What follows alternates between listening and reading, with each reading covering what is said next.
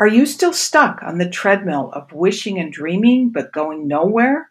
Well, this fall, I'm hosting a six week course on mindset, the most important ingredient to whether or not you'll stay stuck in place or get moving on those wishes and dreams that you hold dear to you.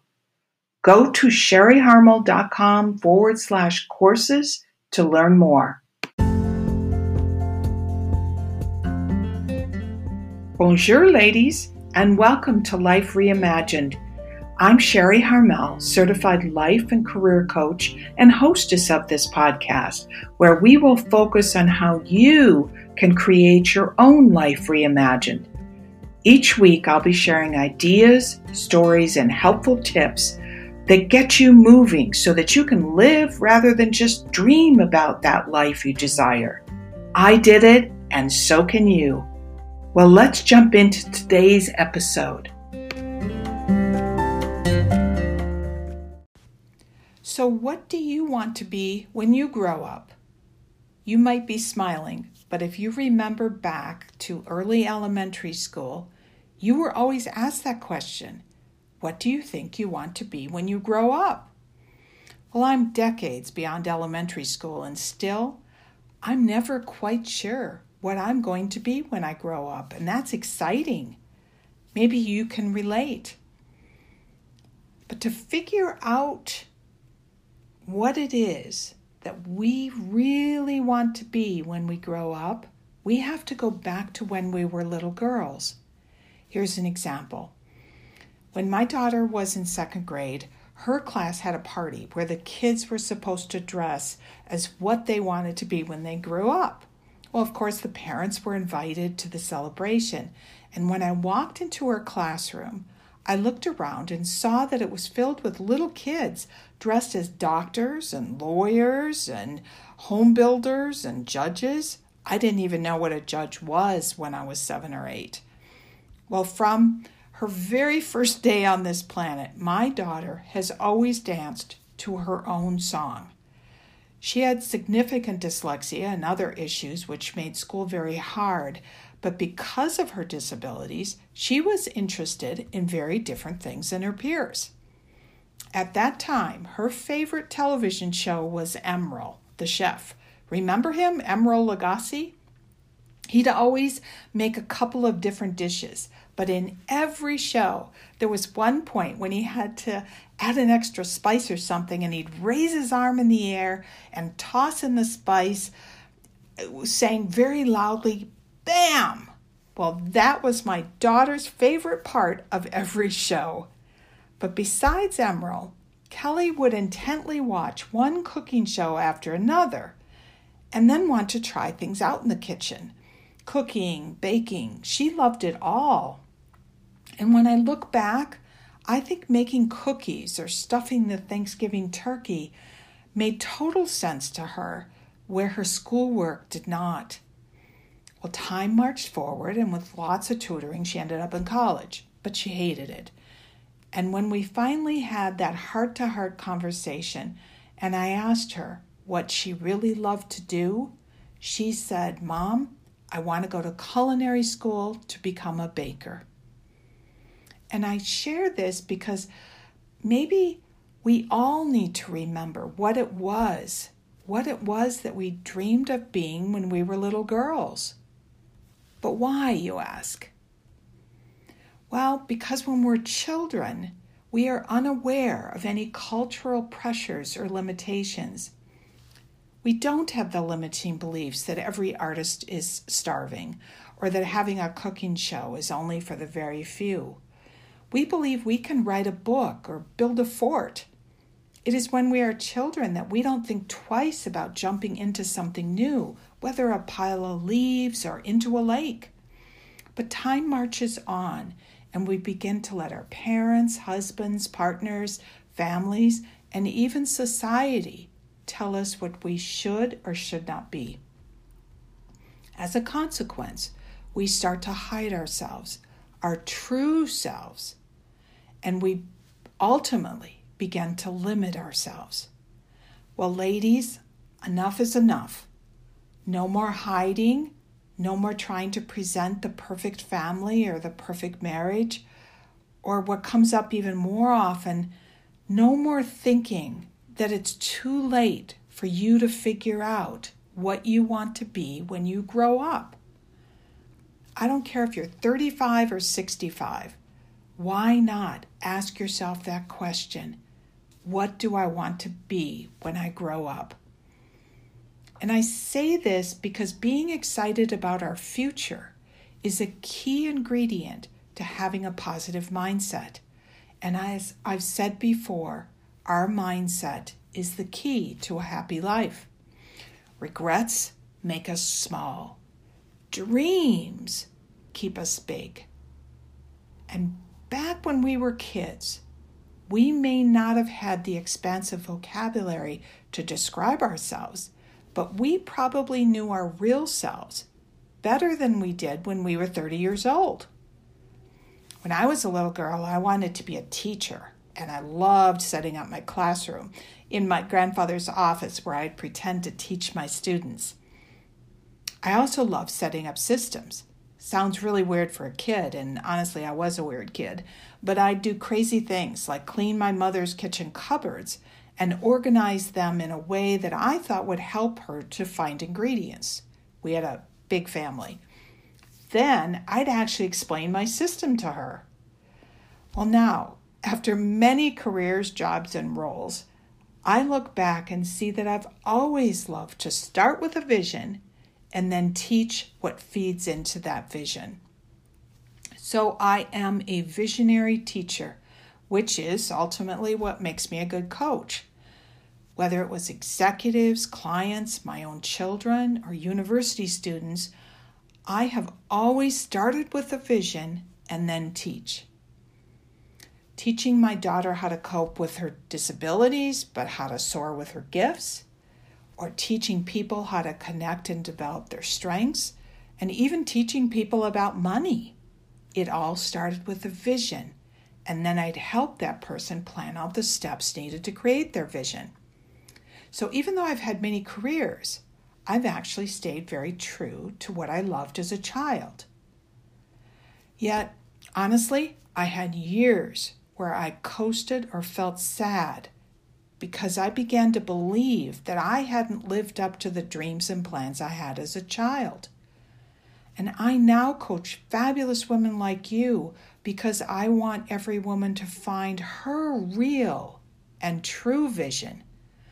I don't want another woman to think that her time to explore what she wants to be when she grows up is over. So, ladies, no more coasting, no more resignation. So, connecting with yourself as a little girl and asking her, What do you want to be when you grow up? is a perfect way to begin. And just like my daughter, what you wanted to do, especially as a child, was most likely very closely aligned with your strengths. There isn't a child out there that wants to do something or be something that they don't enjoy or they aren't good at. And yet, as grown ups, we do it over and over.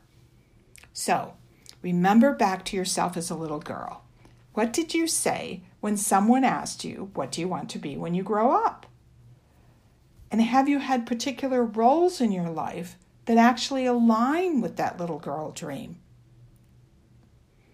Next, I want you to think about whether or not there are certain themes to all of the experiences in your life that you can identify. So, let me explain themes a little bit further. For me, it was that I have to see a vision, I have to see that big picture in my mind's eye. Now I look back and I see that my life roles have always involved helping others to find their visions and then lay out a plan for them to get there. For my daughter, in contrast, her theme was hands on work because she's incredibly visual and tactile. Looking back, she has always shined when she is touching and doing. It should be no surprise that her support for f- her sport for 15 years was riding horses. So, can you see how her riding career fits so perfectly with her themes? So, what are your themes? These themes are usually the first thing that comes to mind when you reflect back on the memorable experiences of your childhood or even young adulthood. As you let yourself kind of think back in time, jot down those big memorable experiences of your life, and then step back and see if you can find your primary themes that probably run through most of those memorable experiences that you wrote down. And why is this important? Well, these themes are critical for you to imagine what it is that you want to be when you grow up. And I want that vision and plan for the next year to be what you want. I want those dreams that you have to be true and real and authentically you. So, one last suggestion, and this is something maybe a little crazy, might be a little woo woo for you, but I have a photograph of myself as a little girl next to my bed.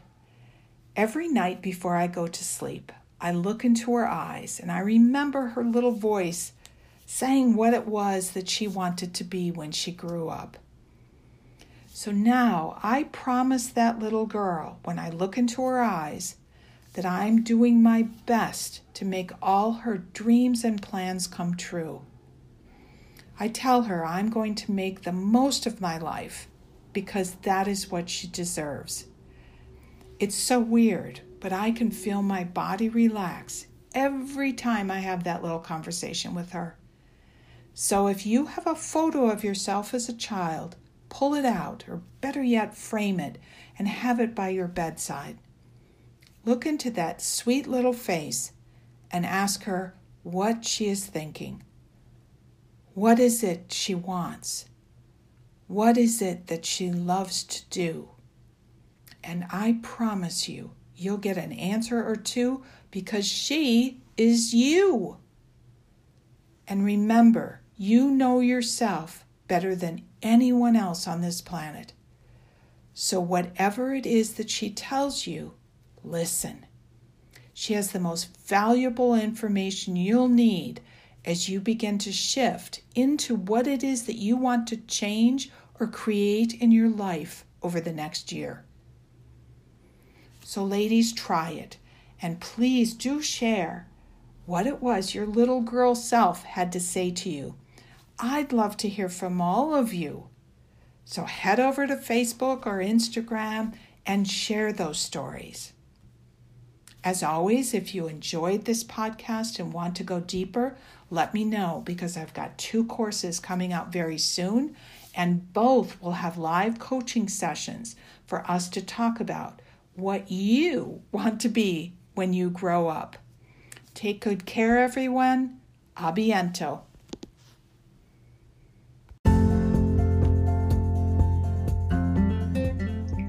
It is time now for my mise which are the things that I love. I love flowers, all flowers, and they just make me happy. And surrounding ourselves with the things that we love supports us to move forward. Something good happens inside me when I look at beautiful flower arrangements. The problem is, I have a black thumb, and my Paris apartment has no outdoor space. So, to feed my love, I am slowly learning how to create beautiful arrangements with flowers that I've purchased. A friend turned me on to Jun Pinon, and I don't know if I'm pronouncing that right. It is spelled J U N, and his last name is P I N O N. He's a flower arranger based in San Francisco and one of the best floral arranging teachers I've come across. As he said, he's here to inspire. So check him out. He's primarily on Instagram, but has a few videos on YouTube also. And if you love flowers, you will enjoy Jun. If not, surround yourself with pretty things you love and let yourself be inspired.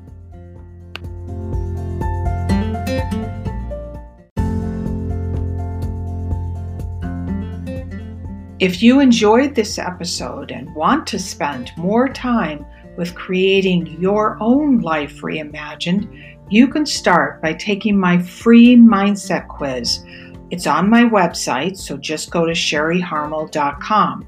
And what you'll get at the end of that quiz is what is the number one mindset obstacle that you have that's keeping you from living your dream? Mindset is the key to living a life you love.